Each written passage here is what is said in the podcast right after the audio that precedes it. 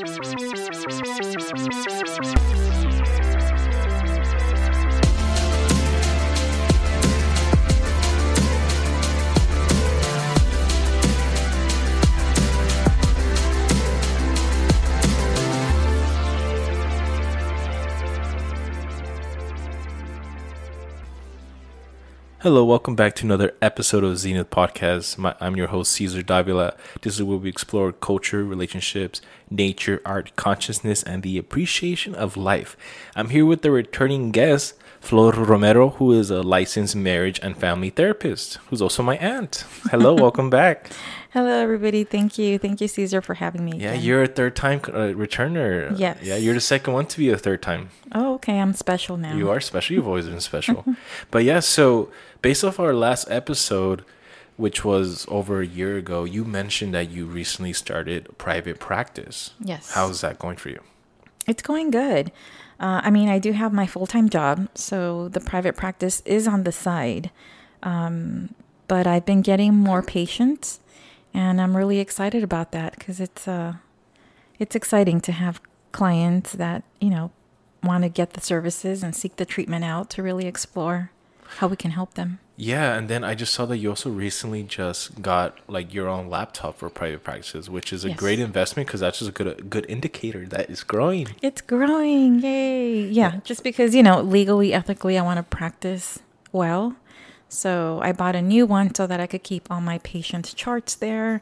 I'm the only one that has a password. So just a new one to update it so that I can um, keep everything confidential too. Got it. Apologies for the ringing in the back. It's a dog scratching his own his own collar. But yeah, so when people are looking for you, is it still through psychology today? Yes, if you go to psychologytoday.com, uh, you'll see an extensive lists of therapists there for you to really go with pretty much anybody that you're most comfortable with. So the good thing about Psychology Today is that I do offer a free 15 minute consultation so that when uh, anybody reaches out, I, you know, return their call, ask for the reason for well, the reason for seeking services, and then um, a 15 minute consultation to see if we're a good fit and if I feel like I can help you. Awesome. Okay. And is there anywhere else people can find you at, or is it just in psychology today if they want those private pra- practices from you? I just go through Psychology Today right now. Okay, sounds good. Well, yeah, I mean, thankfully it's growing. I'm really glad. You know, it's it's been a year since like since our last time, so you could use this as a time step. Maybe next time we record, you don't have like you like slowly but surely is gonna be that full time job for you, which I believe that's the goal, right? Yes, that is eventually what I want to do. Um, you know, but I'm a little torn because I love my current job. I love what I do. So private practice is an extension of my field and my practice, but um, I love both. So I'm a little torn. I don't want to leave my current job. I really like it. It fills my heart. And now private practice, it's just, um, I think it's an extension, and I get to go sway a little bit more than just working with kids and work with adults, which is different. It is very different. Yeah, no, I agree with that.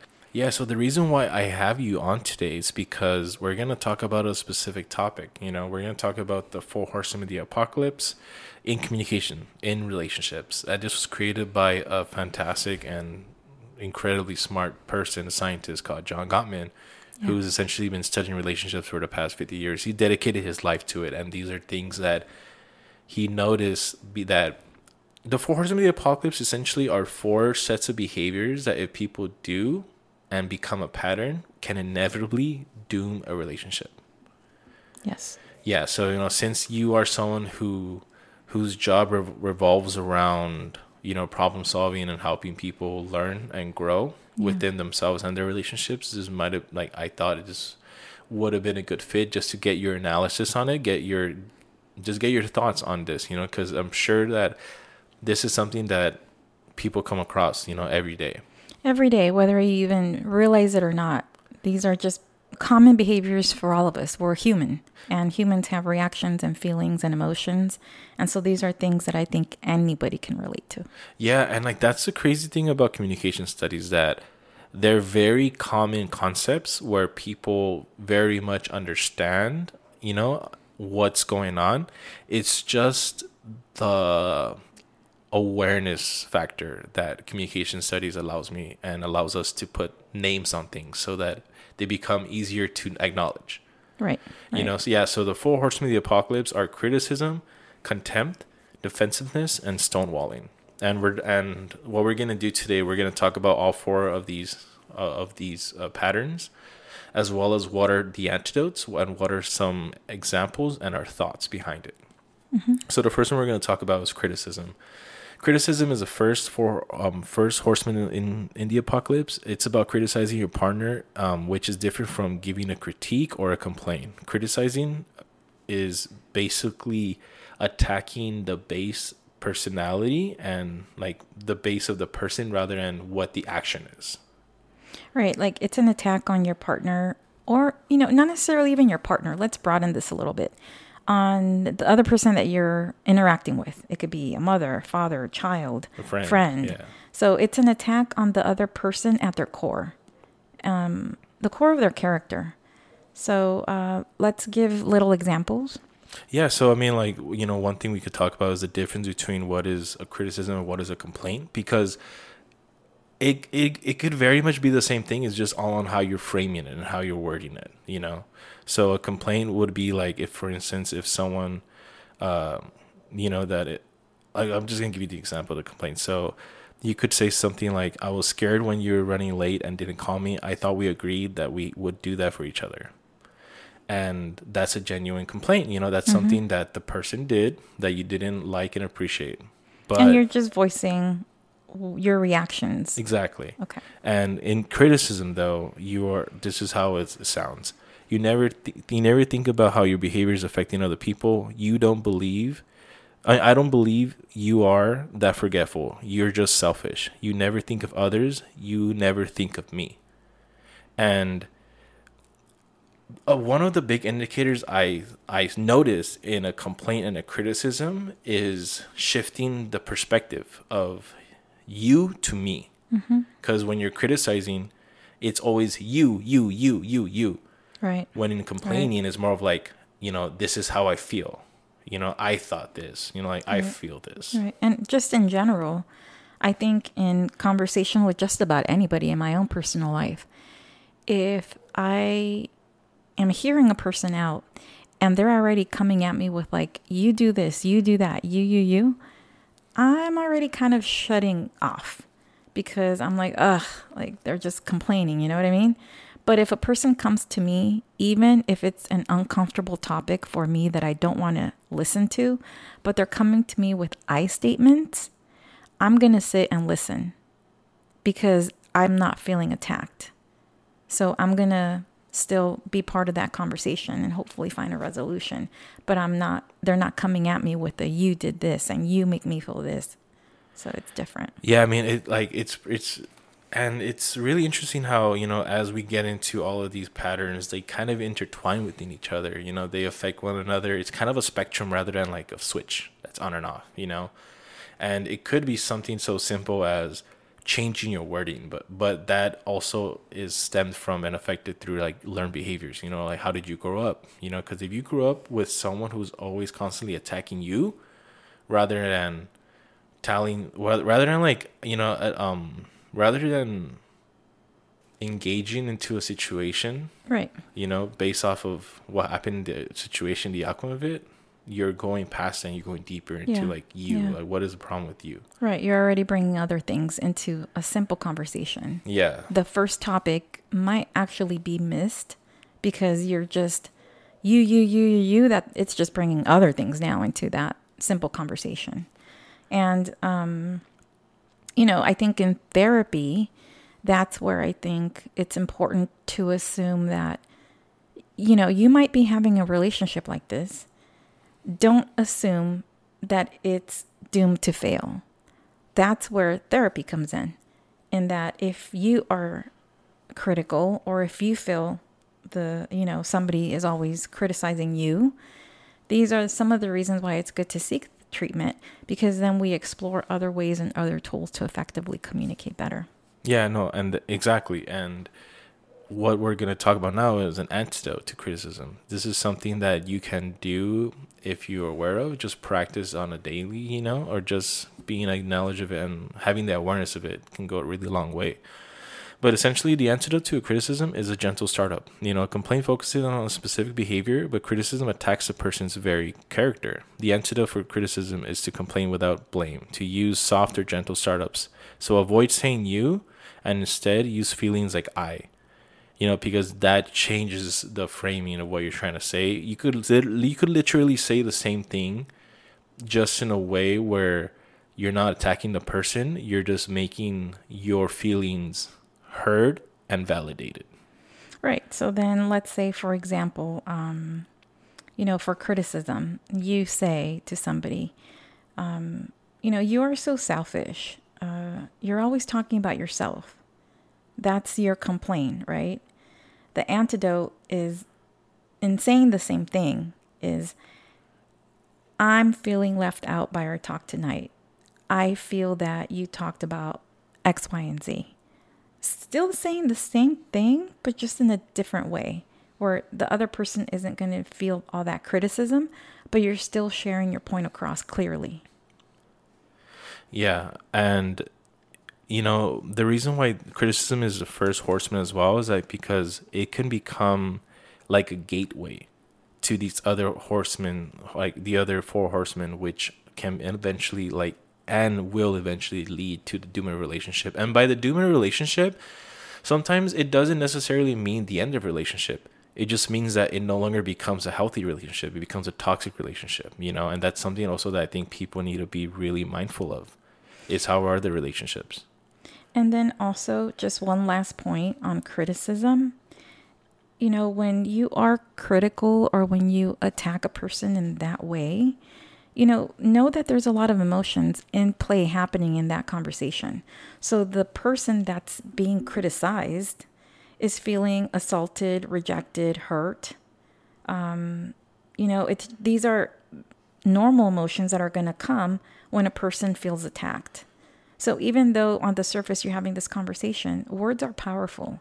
And so, you know, think about how how how what you're saying and how that other person is going to perceive it. And that's why we're back at square one, the I statements for criticism. If there's one thing we want to leave you guys with is I statements. That is the antidote for criticism so that you could share what you're feeling and how it's making you react a certain way. Yeah, and you brought up a great point in which sometimes these heated discussions turn lean into emotion, you know, and there Absolutely. has to be a balance with with ration. There has to be balance with logic, and when you're using these I statements, you're like you're creating a perspective that they are trying to understand, you know, rather than you putting everything on them, which right. you know sometimes they might even been they might not even notice or acknowledge you know, like or even be aware of what they're doing.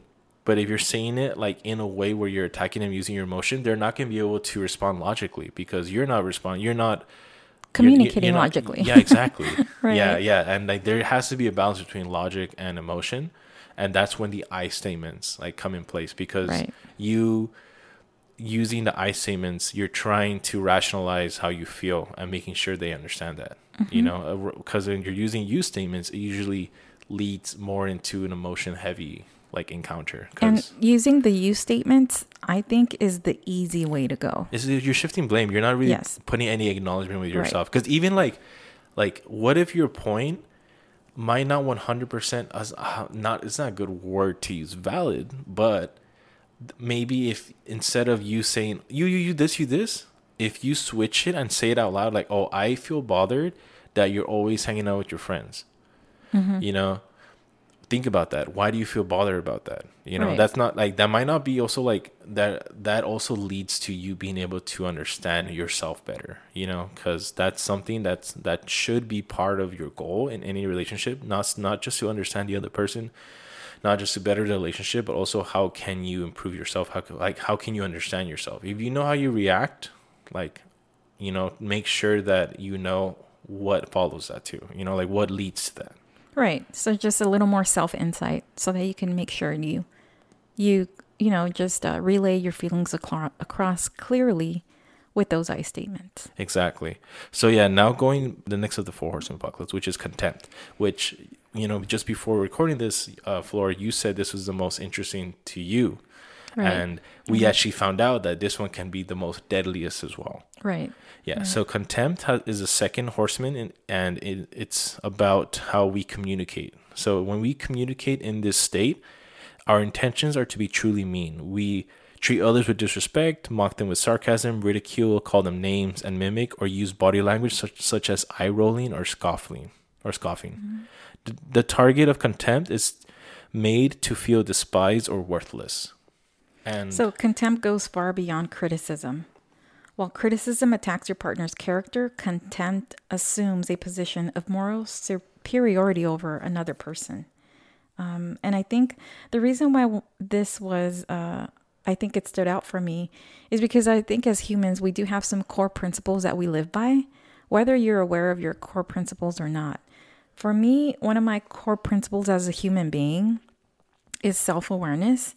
And part of that self awareness to me is treating other people with respect.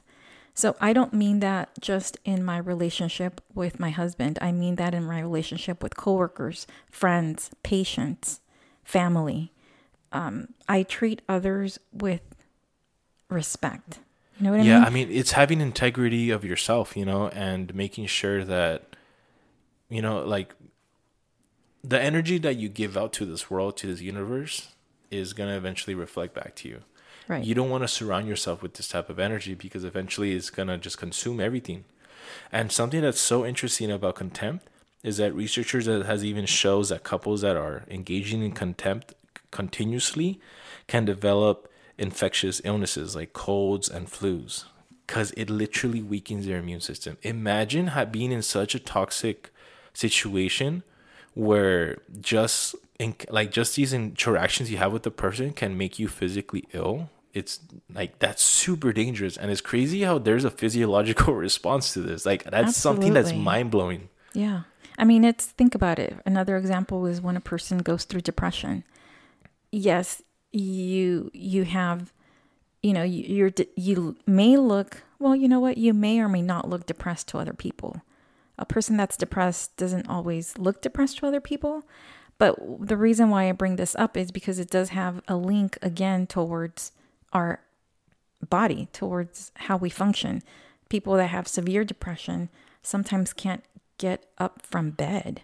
The lack of energy, the lack of just wanting to really engage, and um, it could be very dangerous. So it does definitely affect how you interact with other people as well. yeah totally i mean even with like with depression you like literally physiologically have a imbalance of chemicals that's being released in your brain you know so it's going to change your behavior and how like you interact with others and it's just really something to be mindful of and one of the ways uh, an antidote for contempt is actually to be mindful is to build a culture of appreciation and respect you know and that's essentially the core of it is the way I see it is kind of like treat others the way you want to be treated. If you Right. want to be respected, Right. if you want to be taken care, if you want to be like validated and you know felt important, you need to do the same.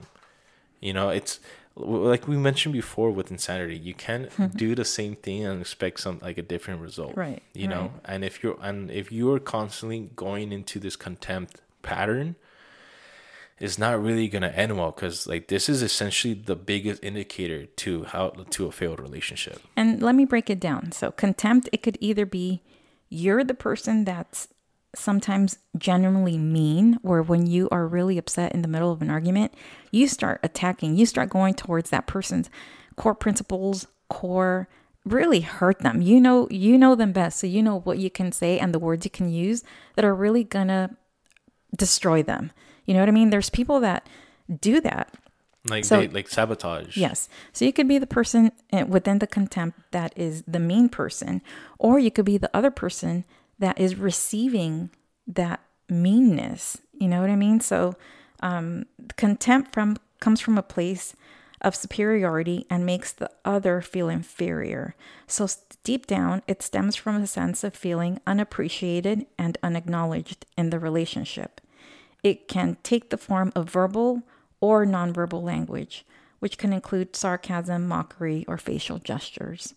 So these are just very few examples um, of how contempt can be seen within that conversation. Yeah, and it, it's really like a gradual one where, you know, baby steps can either lead to contempt or baby steps can lead to like steer away from it, you know. And if you're being appreciative, uh, it's just being baby steps, you know, like even if it's little like a little thing like hey like thanks for making me coffee today i appreciate Right, it right. you know like hey like thanks for texting me that you're gonna be home late i appreciate it you yeah, know that's that's like It's just creating a positive right, environment around you. right within that relationship. yeah and Mm-hmm. if your appreciation is not being reciprocated that should be something that would should lead you to reevaluate if that relationship is really benefiting you and healthy because if you are trying to be positive but there's no reciprocation that's another thing to be acknowledged of like hey like you know i would really appreciate if you tell me like if you reciprocate this energy Right. you know because it's not that hard and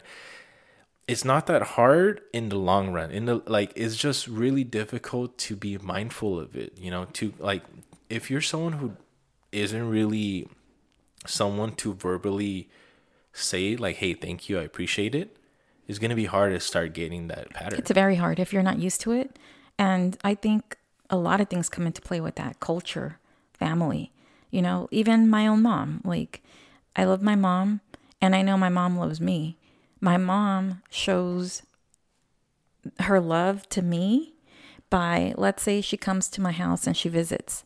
If she sees a dirty dish in my sink, my mom will immediately start washing it. And I have to be the one to tell her, no, no, no, no, no, leave it there. We're okay. But again, my mom has a difficulty in expressing words now that she's older. She's learned over time and knows the importance of words. And so she started verbalizing, I love you, with not just, you know, those actions. I mean, those actions are the way that she shows it's her me form too. of love yeah it's a love language Right. yeah Right. So it's just interesting. You know what I mean? But Yeah, I mean, like also love languages is really good. like I'm really happy that you brought that up because that's that's really important. Also with showing your appreciation, because you don't need to verbally say, "Hey, I appreciate it." You know, you could show your appreciation through the love languages of the person that you're talking to. Because I believe there's five different love languages. Right. So the five love languages are gift giving, quality time, physical touch, words of affirmation, and acts of service. You know, so for this example, Mm-hmm. my grandma, your mom, her love language is acts of service. Right. You know, like she also with me when I was a kid, like she would like she cooks for me, like she'll like help me with a lot of stuff. That's her way of telling me she loves me. Mm-hmm. Right. I never really heard her say she loves me. Right, But I always knew. Right. And that's because that's how she like that's just how she gave it. Me Right. personally, my love language is more of quality time and physical touch. I'm someone who gives hugs, Mm-hmm. Yes. who tells you I love you. yeah. You know, Yeah. but my sisters do not like giving Yes. hugs. You know, they're they're their love language is different from mine. So right. me showing appreciation to them, it shouldn't be me giving them hugs.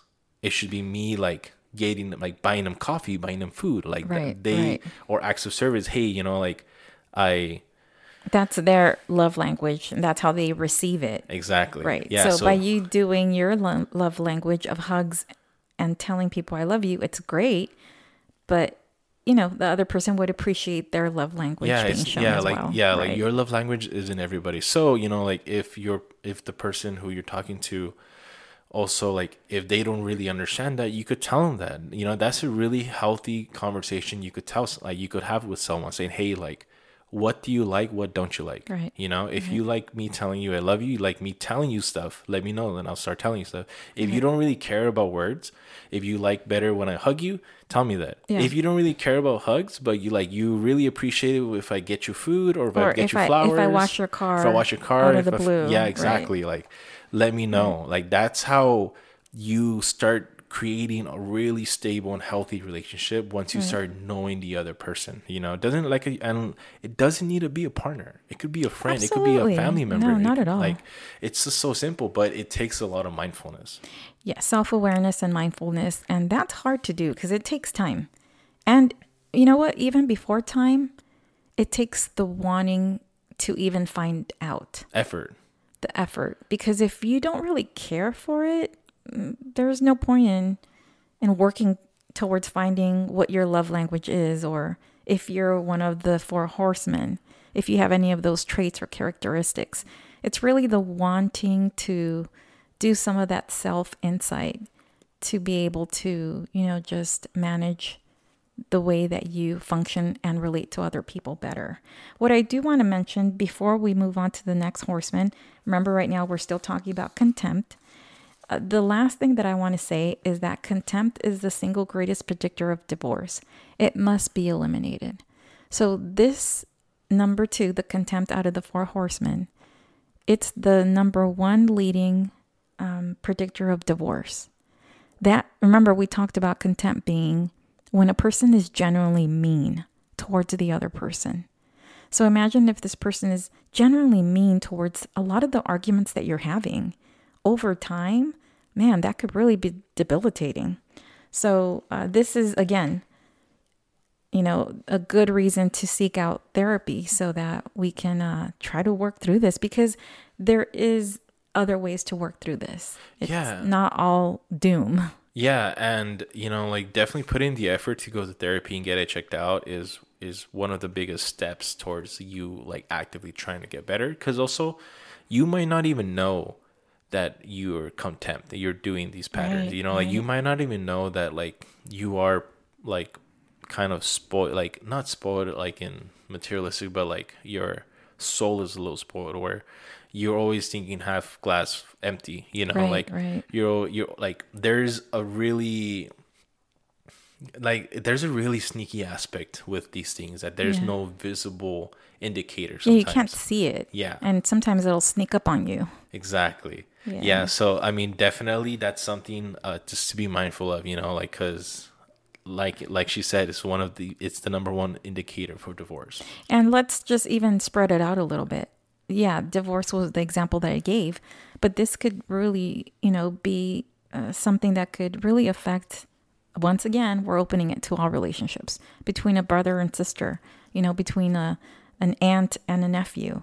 You know, family is so important. So Yeah, I think family like definitely suffers a lot with this because you grow up with your siblings. They know your ticking points. They know how to hurt you. Yeah. And if this is something that you guys do, like just evaluate like is that the best way you want to handle the situation? Right. Get each other like riled up and pissed off to the point where you guys don't want to talk to each other anymore? right, right. You know Right. but it's all in a matter of being mindful. It's re- and it's really hard because once you catch yourself like you know it's so much easier said than done to think before you say stuff. Think before like you speak you know. If you're gonna say something mean don't say it at all. Yeah. it's really hard but in time with practice you know like that's how you get better. Because I, I honestly feel when i was younger i would used to do a lot of i used to be really like frequent with contempt, like just kind of being sarcastic and Mm-hmm. being mean and like making fun of it.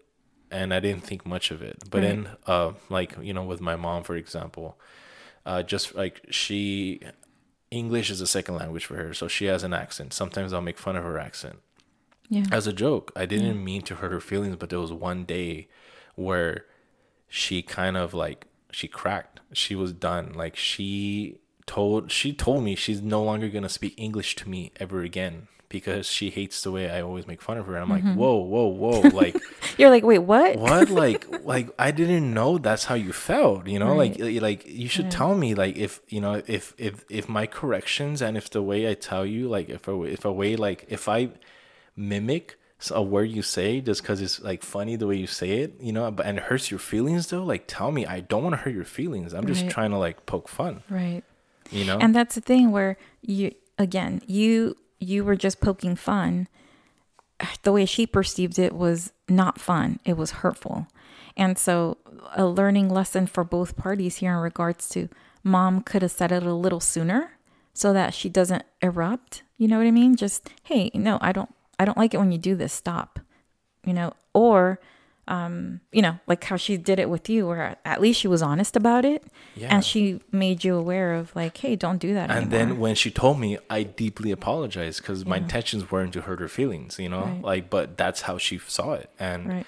you know after that i stopped yeah, it was just me being mindful like oh like i'm not gonna say anything anymore because i don't want to hurt her feelings and she speaks to me in english now you know like which you know it was just like just simple things you know like Right. communication really is important but also the way you communicate, which is going to lead us to our third Right. horseman, which is defensiveness. Defensiveness is, is ty- typically a response to criticism. We've all been defensive, and this horseman is nearly omnipresent when relationships are on the rocks. When we feel unjustly accused, we fish for excuses or play the innocent, the victim card, so that our partner or whoever will back off. And yeah, like it is very much you see this everywhere. People like get defensive. They play um a good antidote is like if you play Uno, you play the reverse card. Oh, let's go back to you. Like, you know, like, yo, I do this, you you do that. You know, like you're not taking accountability for things that are You're saying acknowledged. the problem, um, the problem is you, yeah. right? No, no, no, no. Yeah, yeah. Like I'm not the problem. You're Right, the problem. right, Like you know, like why am why do I need to take responsibility or acknowledge this if you play part of it? And that's the victim role, Yes. you know. And unfortunately, this strategy is almost never successful. Um, it's just not going to work over a period of time if you're constantly playing the victim and not taking any responsibility. Yeah, because it's a lack of accountability. Like there is a point where you must acknowledge that you're not always right. You know, and sometimes that happens in these conversations with people. Yeah, they might be criticizing you, you know, they might be attacking you, but that doesn't mean you need to just play the reverse card saying, well, like it's not my fault, it's your fault too, you know, because if you're if they're attacking you, even if they are using criticism and if they're and they're not acknowledging you in the in the healthy way if you respond in a way like you know what you're right you know sometimes i don't i forget to message you that i'm gonna be late and i'm sorry Right. you know it's like it just uh yeah like it's definitely um So let's give an example Okay. for defensiveness. So, example, uh, a wife is asking a husband, "Hey, did you call Sheila to let her know that we're not gonna come? Um, we're not coming tonight. Uh, you know, as you told me you were gonna call them this morning." And then his response is, "I was way too busy today. As a matter of fact, you know how busy my schedule was. Why don't you just do it?" So, you know, this partner is responding a little defensively. Um, but not only that, they reverse the blame in an attempt to make the it the other person's fault. Like, wait a minute. You knew how busy I was today. So why didn't you just do it yourself? Instead, a non-defensive response can be, "Oops. Gosh, I forgot. You know what? I should have asked you in the morning to do it because I knew how jam-packed my day was going to be. My fault. Let me call them now or, you know, something like that." Yeah, you know, it's just I think the tricky part with defensiveness is that it may sometimes play with people's ego, you know, that like cuz they need to take accountability and sometimes it's their fault. Right. And people not doing that um leads to problems, you know, such as like cuz this is a problem eventually if you keep being defensive it's going to become a problem cuz like when are you ever going to like there's there has to be a point where you must accept accountability, accept defeat, accept that you were wrong. And that's hard. You know what I mean? To accept that you were at fault for something. Like if I was, you know, rude about something. It takes it takes a minute for me to take a step back and be like, "Oh man, that was messed up. I shouldn't have done that." Um and that's hard to do sometimes because not a lot of people can own up to their mistakes and more importantly depends on the type of of situation that you're dealing with. Is it something simple or is it a core principle of your being? So if it's a core principle, that's when it hurts and that's when it's really hard to step up and say, I was wrong about that. Um, so it's not easy. Definitely, definitely not easy. Yeah, it's also definitely not easy if like you're the only one who's doing that as well. Yeah, that's that. Yeah, it has to work both ways. Yeah. And it's difficult to do that because that leads that has to make both people feel vulnerable, you Yeah. know, and And being vulnerable in any relationship, it's scary because you don't know what the other person is going to do with that. Are they going to be respectful about it and meet you halfway and also be vulnerable? Or are they going to make fun, poke at it, or take advantage of your vulnerability and not really be present for you? You know what I mean? And that would suck. But, but, but if that were to happen, you could still walk away with the your head held up high that you tried. hey, you know what? I did what I could. I tried my hardest. And with this person, it just didn't work. But I tried. Yeah, I mean, and also that kind of plays a plays into how you manage and like deal with conflict. You know, Right. like someone because like literally defensiveness is a conflict management strategy. You know, that some ways like sometimes you do have to stand your ground. Yes. you know, there is there absolutely. is times and places where you have to stand your ground, but there's also times and places where you need to understand that the other person is valid and like they have a valid point and if you do not want to escalate it to the point where it it becomes like you know critical and it becomes something like you know like blown out of proportion you know it's just taking like it's a small battle that you got to lose to win the war like, Yeah. Yeah. And remember not to play the victim. You know, we don't want to play the victim in when we're being defensive. Yeah, honestly, also that like if that's all that you do, it gets annoying Yeah. because it yeah, becomes extremely absolutely. predictable. Because like then like what's the point of me confronting Right, you right. about any issue? What's the point? if you're not Right. gonna like acknowledge it? Right. If you're never going to acknowledge it, then the other person's at that to a certain extent, they're going to give up on even like, trying to acknowledge it with you. Yeah, and, And- that's when the doom relationship Yes. happens. Doom relationship once again, and being the victim n- almost never is successful. Yeah, yeah. It's it's oh my god, I I totally understand. Now we're gonna go into our final horseman, which is stonewalling. Stonewalling is usually a response to contempt. It usually occurs when the listener withdraws from the interaction, shuts down, or simply stops responding to their partner. Rather than confronting the issues with their person with the partner or family member or friend, people who stonewall can make evasive maneuvers such as tuning out, turning away, acting busy, or engaging in obsessive or distracting behaviors. And it takes time. Um, like that's something that's so interesting that uh that you notice as well. That this is Right. something that happens overnight, but it takes time. It's a long term effect. You know, based off of your experiences. You know, it's a pattern that is inevitably created through right. time. Right. So it takes time for negative negativity created by the first three horsemen to become overwhelming enough that stonewalling becomes an understandable out. So let me explain this part. It takes a lot of time for a person to be dealing with the other three horsemen in order for then stonewalling to step in and become an understandable out. Hear this out. Understandable. That's a key word. Because that means the person, man, they they've tried.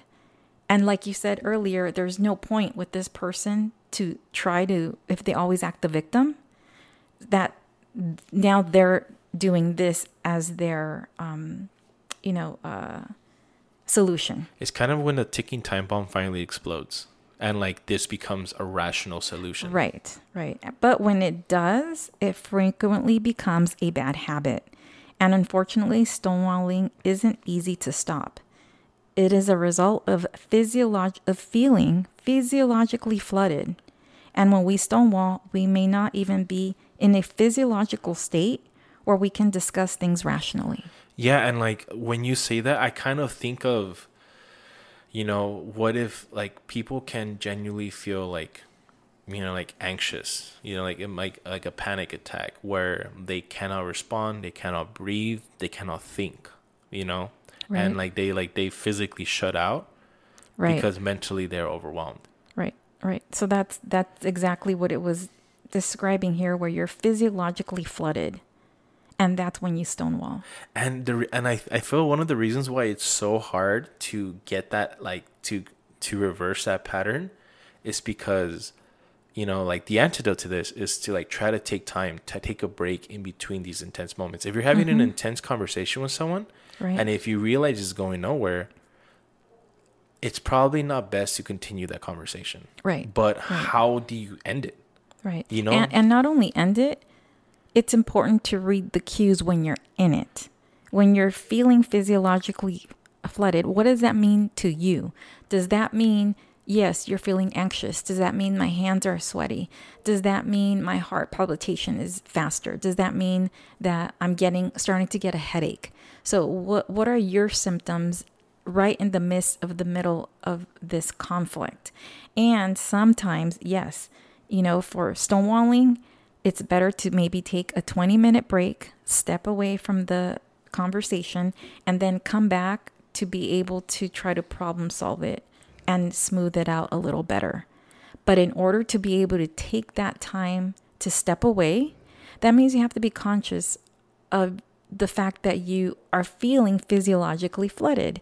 And some people in the midst of that, you know, discussion aren't even self-aware that they're feeling flooded. So that's where that self-awareness comes in in order for you to then be able to, you know, um what what's the word when you uh speak up for yourself and Yeah. take care of yourself and to then come back and continue that conversation. Yeah, and I think like that's why it's so hard to change a behavior because like how do you do that? If you're already physically like unable to respond to this person, how do you stop them and be like, "Hey, like like I can't do I cannot do this right now." Right, You know, right. like I like please give me some time, go on a walk. Like how does that ever how like it's it's it makes total sense in your head if you think how would that even end up good Right. if you are if you end a conversation or take a break on a conversation that the person other person feels is necessary to have how is that healthy you know like it, would, wouldn't it rather make more sense to you to sit this through but it, what's the point of you sitting it through if you're checked out and sitting it through with the other person that's appropriately engaging in the conversation. I think what I meant by this was having that little step away, that 10 15 minute to clear your head when it's not getting or going anywhere. Yeah, like when when it becomes repetitive.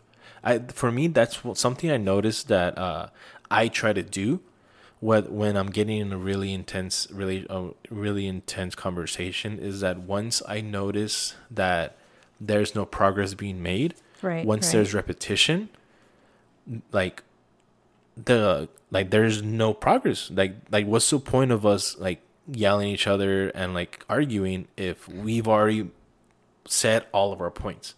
Right. you know Right. and and that's when i use an indicator all right like chill we've mentioned this you mentioned this like is there any other things you want to talk about if not let's chill like mm-hmm. let's go on a walk go sit down do your thing and let's talk about this when we're both rational because by that point it's just emotional Right. you know you're not thinking right. rational you're just you're just saying anything that's in your and that's in your head in your thoughts in your heart you know And I think an important point that you mentioned earlier was that stonewalling's stonewalling was uh, higher in men. yeah it's about 80% in heterosexual relationships are men who stonewall. So I think as women, sometimes I don't know how many women that are listening to this can relate to that in regards to having a conversation with your partner and then your partner just walking away or not not, you know, it's checked out checked out, Yeah. not really being in that conversation. That is stonewalling. So, um, you know, then it's just a matter of the per- the other person in this example that I'm giving. It's that the other guy, if you're a woman and the guy, um, you know, just saying, okay, I need the 10, 15 minutes, you know, walk away. But just to even say that is important. Hey, I need to, instead of just mid sentence, s- step out. That's not what we're saying here. You know, we're saying verbalize, hey, I need 10, 15 minutes, step out, then come back and try to do a redo or a refresh so that's not as emotional. But I think that's something that a lot of people can relate to. Yeah, I mean, it's it's just you know, if you already if you already have trouble confronting the situation, you know, I just I I empathize and I understand the difficulty of once you're already in it, why are you going to like pause and prolong this conversation? Right. It just sucks. Like, who wants to come back to that? Yeah, like who? Yeah, like like this is already a difficult conversation, Right, and it's already and it's right. becoming heated. Right. Like we need a break, but like, but when like when would that opportunity come back Right, again? you know, it's right. it's it's really really complicated, and we understand this, but you know, it's always good to at least be mindful and be aware of what's happening. Right. I mean, ideally, what we want is for a conversation that's a difficult one to be able to be had respectfully.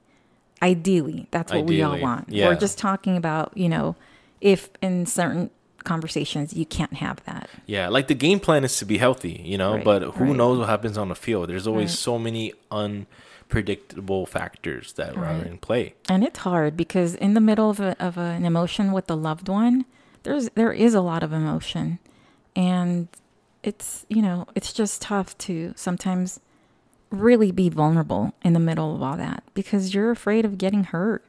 You're afraid of the other person not pers- not picking that up and meeting you halfway.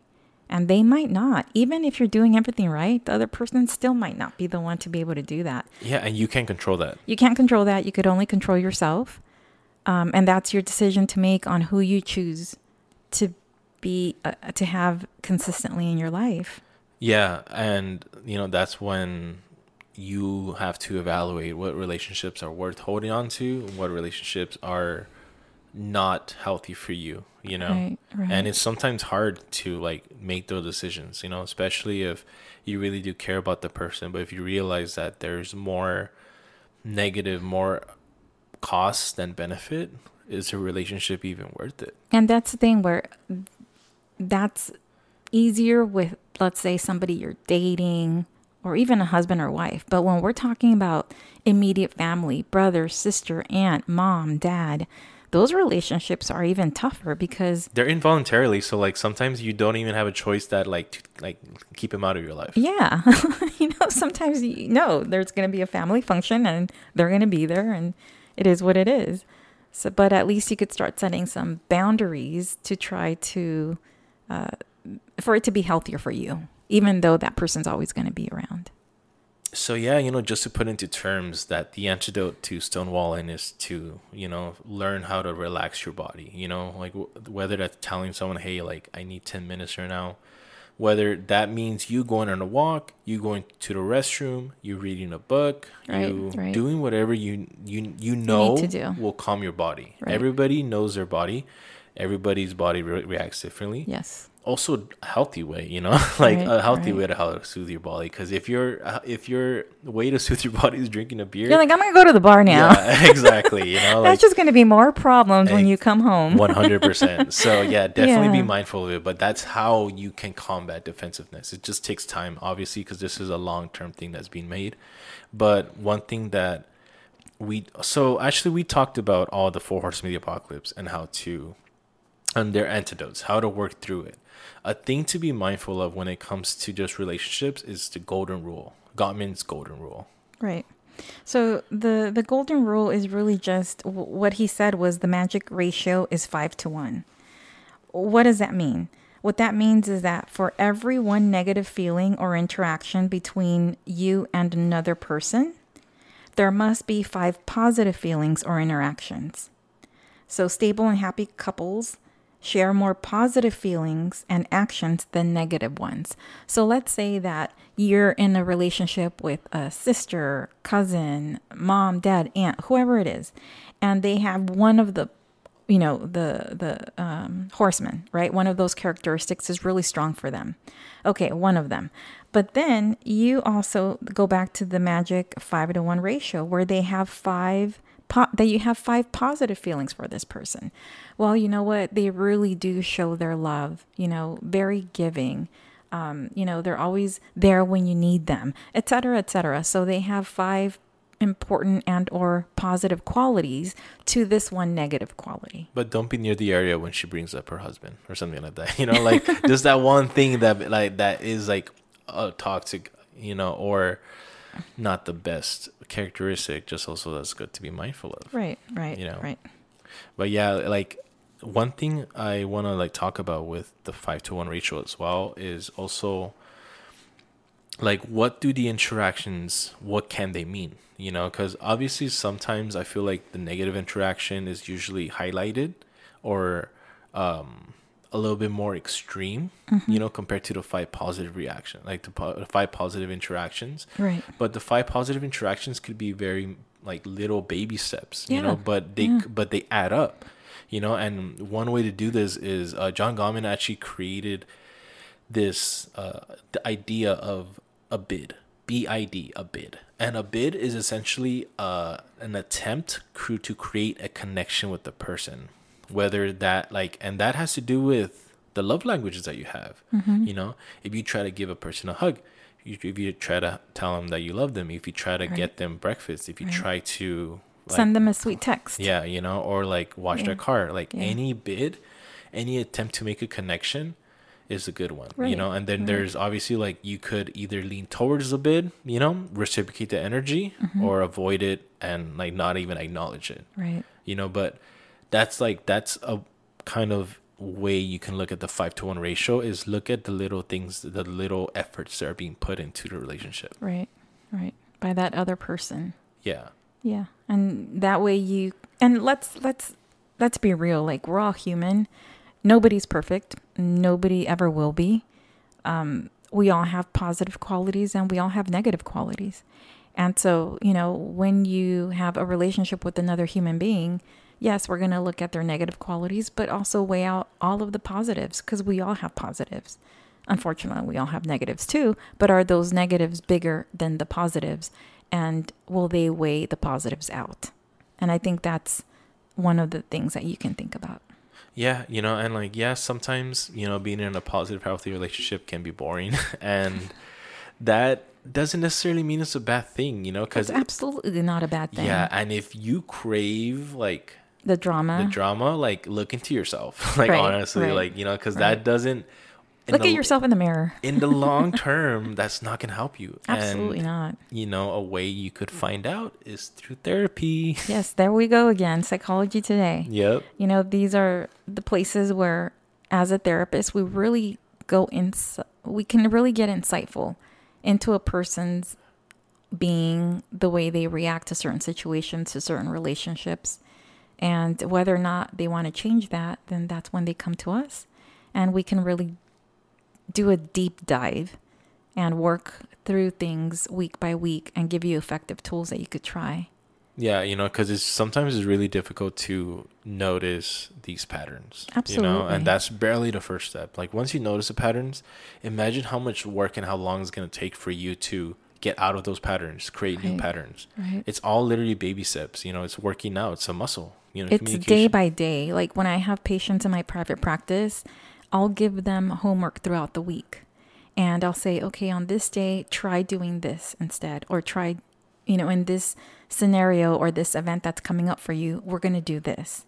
And then the thing about therapy is that you are held, you're being held accountable. So, you know, you have your session next week and you're like, crap, she's going to ask me about it. You know what I mean? And yes, this is exactly what she told me on this day to do this with this situation and this person. Yes, we're going to hold you accountable and I'm going to be there to ask, okay, what happened? How did it break through? And uh, if you're not accountable, sometimes you won't do it. But because there's no there's, the process, yeah, the progress and treatment.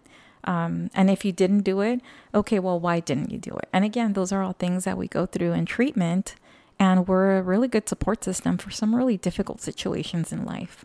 Yeah, I mean, because sometimes you can't go through alone because you don't know how to, and that's Right. totally okay. You know, Right. that's why there's people out here who learn how to create a guide. You know, learn how to just kind of like shove you in the right direction. They're not going to tell you, "Hey, what, take," you know, like take uh, a step to the right.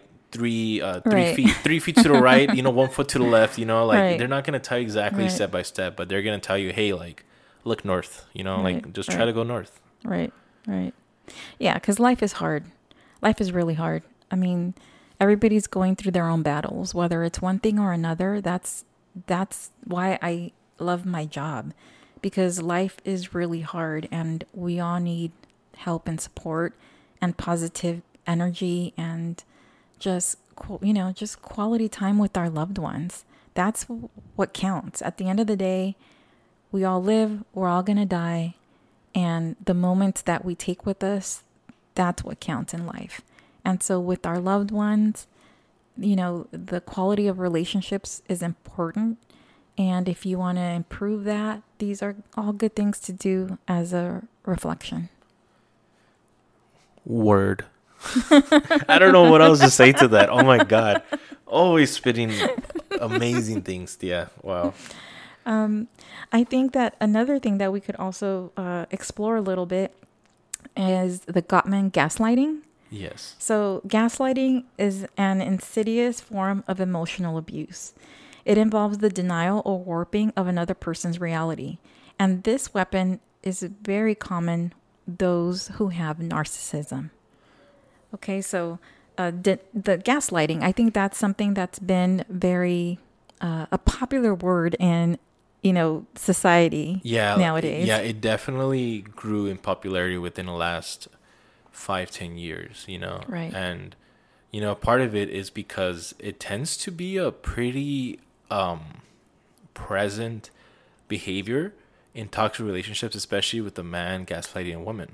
Right. You right. know, like that, that like whenever I do think of gaslighting, I think of that particular situation of a man doing it to a woman.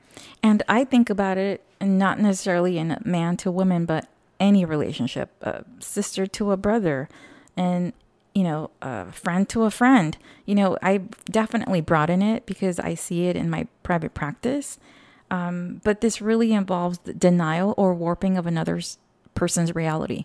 So let's say that, you know, me and my nephew are here and there's a glass in front of us and this glass is red. And then he tells me, "No, it's green." When in front it's it's in the middle of us right now and I see that it is currently red. and you know, that's gaslighting where it's something that I that I see and it's real Yet he's telling me, no, it is green. And that is his reality for whatever reason. And it's, but it's not real. Like he is wrong.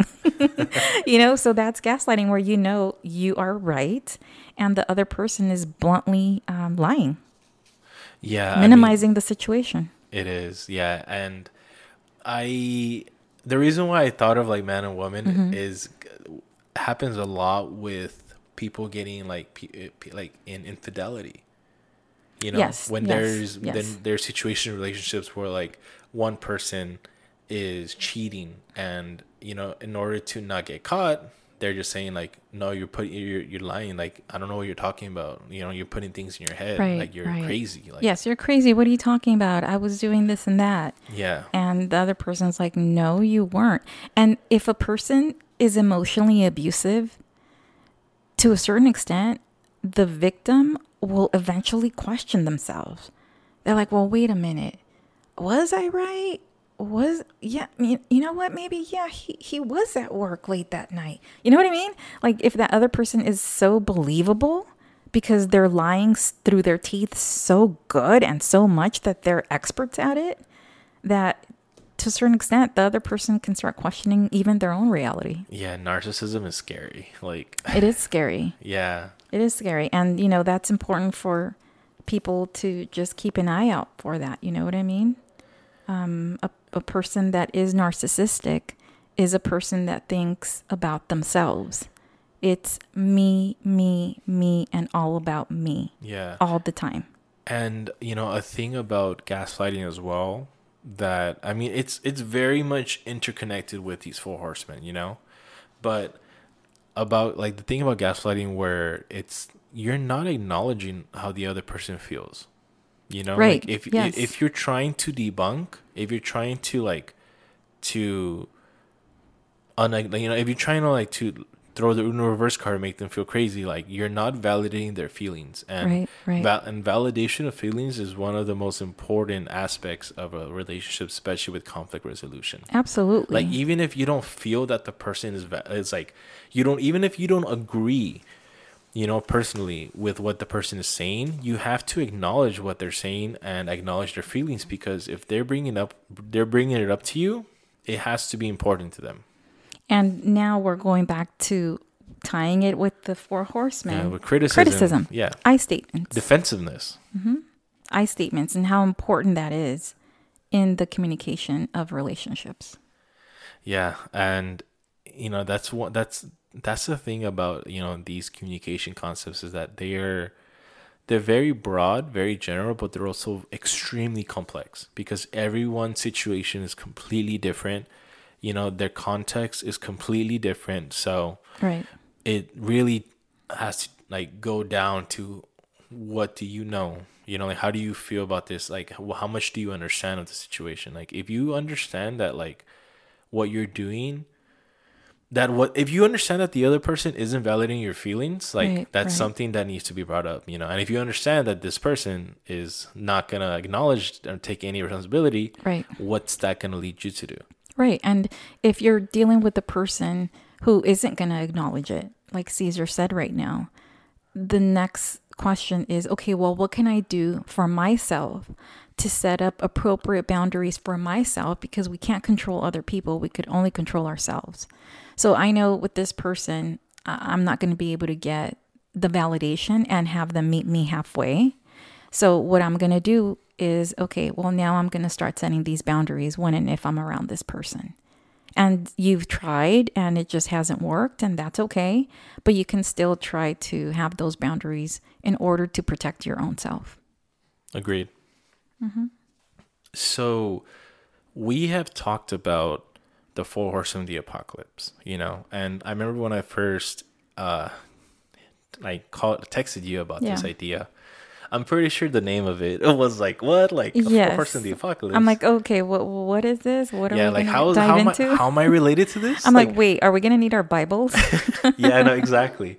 And you know, as now that the conversation's ended, it makes so much more sense now. You know, just because of the context that we created for this topic, right. and that's something that I have been learning to do in communication studies. You know, going to school for this, and I personally see extreme value. You know, to what is being done by John Gottman you know, and what's being done by allowing us to put names into things. Right. Because this these are easy things that you you you notice people go through every single day. Every human. yeah. Right. So, you know, me going to school for communication studies and allowing me to find have resources like this to find and put names into things so that there could be a better way to be aware of them Right. because it's all about just increasing the awareness of them. Right. And one way to do that is through academia, through vocabulary, through terms, you know. Right. But like I have a question for you with you know, with your life practice and kind of going back to me and how I went to what I went to school for. What are like how do you feel about this part of academia now, communication studies, being able to allow an awareness into things that we do every day. I think it's great. I think it's great because we can learn and grow, and having that self awareness, we can help ourselves with our daily living, our relationships in life, um, and spreading the word and helping others be aware of it. Um, I think it's really positive. Thank you. yeah, I mean, it's it, it is uh, you know it it's very very strange. I would have never thought or guessed when I was a kid that I would become so passionate and be an advocate for communication. You know, I wouldn't thought that I'll be the one to sit down, have have difficult conversations with my family, be a mediator to an extent mm-hmm. of like acknowledging, look, this is what you feel, this is what this like they feel. What what if you meet in the middle by doing this? Right. You know, bec- like yeah, and I I see it in regards to your podcast and the topics and the people that you invite to your podcast to have conversations. I see how passionate you are about communications, about relationships, about life, and exploring difficult topics sometimes that are, you know, uh, not easy for just anybody to talk about. Um, and you're definitely open and willing to really discuss any topic and any person, whether they be similar to you or the exact opposite of you, that doesn't matter. You have an open door to having all of these conversations. And I think that's a, a learning for everybody, you know, because we all have our own battles that we deal with and our own judgments. We're all human. And by you having these open conversations and uh, you know, sometimes difficult topics that not everybody's ready to talk about, but maybe ready to hear about it. And that's a first little baby step. I think that's excellent. And I think um, you're doing a great job, and I'm really proud of you. Thank you. That means so much. Wow, that is so nice. Um, and you know, to be honest, I have to thank you for like so much. You know, not just with your support with me, you know, with this podcast, but just everything you've done. You know, everything you're doing for people, for society. You know, something that therapists I don't think they get a lot is enough praise for the sacrifice that they do. Because you know, you are sacrificing your life to listen and like carry a lot of weight of other people. Yeah. You know, Yeah. it's a powerful thing and not everybody's built for that. And No. for some reason you are. You know, for some reason I am, and that's where I think once again we go to our core values as human beings, and one of my core values is, you know, my belief in God. And when I was in high school, I remember talking to God about guiding me appropriately in college so that I could um, make the right choices for my life. And I had a conversation with Him, you know, in in my own solitude, um, and I have Him to thank for, so that He guided me appropriately. And I don't take it for granted.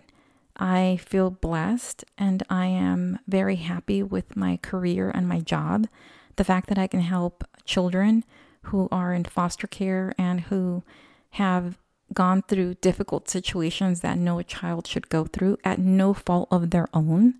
Um, that's, I think, a, a job that just brings so much. Um, uh, what's the word?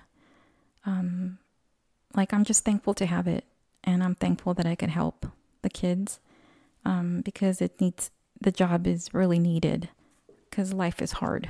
yeah, no, it's I, I agree. It's definitely something that's necessary, you know, and it's powerful that you are you've been called to this and you answered. You know, it's something that's sometimes it's difficult to find your calling, you know, Yeah. because but Yeah. you know, it all depends on how deep you look. And some people, you know, like tr- don't really pay attention too much, you know. Some people really do.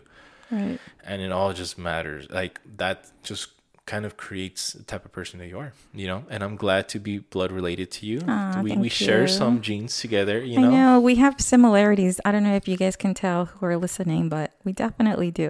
yeah definitely chemistry as well Yes. and yeah and Yes. i i just want to say thank you for giving me your time your mind you know for today i really hope some people may have learned something new from this Yeah. And, you know, if like I'm not just saying this because she's my aunt, but I genuinely believe that what she's doing here is important. And if you need some guidance, if you're interested in therapy, please search her up. Flo Romero on Psychology Today.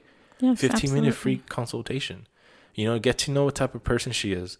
Get to know what type of person you are. Saying 15 minutes out loud of what are some things that you might need to work on is also a baby step that could take you a long way. Right. You know, and I and I work with trauma a lot. I work with child abuse, sexual abuse, neglect, emotional abuse, and then as you see now with adults relationships. And the topic today was a key aspect to what I do in treatment. So um, if anybody needs any help, even if you don't look me up specifically, but Psychology Today, it's definitely a first step. Yes, and with that being said, I think this is going to conclude today's episode. If you like her, leave a five star review. Give me your thoughts. If you have any questions for her, please send me a message. We would lo- I would love to do another Q and A with her. You know, like we can just ask questions that you've asked that you the, the audience may have, and we can talk about them. We did that with the second episode you know and this is barely our third episode. I have a lot more ideas with her. If you like this let us know because i have more ideas of other concepts in communication studies that have to do with relationships that could benefit you know from the analysis of a therapist. Yeah, we could even have uh, some of the listeners send you questions, and then I'm more than happy to answer things objectively and with you know confidentiality. No names will be said. yeah Um, for me to be able to give my expertise and the kind of work that I do. Yes, totally. So yeah, with that being said, you could find me on Instagram, Twitter at Zenith underscore podcast. You could find me on TikTok now at Find Zenith. It's it's pretty new, but give it some time. It's gonna grow, just like we as people are always gonna grow in time. And with that being said, my name is Caesar. I'm here with Flor Romero, and thank you for being here. I appreciate you. And I hope to see you next time. You know where to find me at The Zenith. Goodbye.